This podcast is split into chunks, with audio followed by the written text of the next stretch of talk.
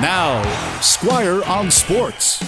The biggest offseason acquisition for the Vancouver Canucks in terms of money and name this summer was, of course, defenseman Oliver Ekman Larsson, who, quite frankly, could be the new Loui Eriksson with his giant contract if he doesn't improve on his play with Arizona last year or the year before that. And if he can improve, and if he can be the Ekman Larsson that Jim Benning clearly dreams about, then the blue line will be okay.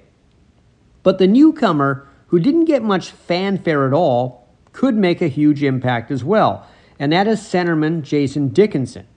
He was brought in from Dallas to be Vancouver's third line shutdown center, which means he's the guy who's supposed to alleviate the defensive duties the Canucks foisted upon Bo Horvat, who was like a pack mule for the Canucks, taking all the big face-offs, facing the top scorers, and expected to score himself.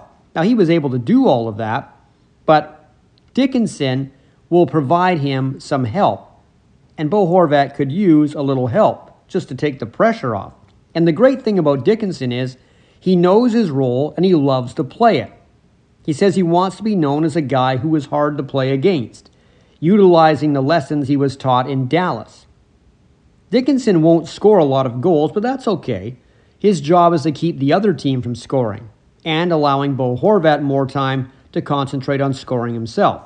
And when he was a kid in Ontario, Dickinson loved the Vancouver Canucks, especially Ryan Kesler.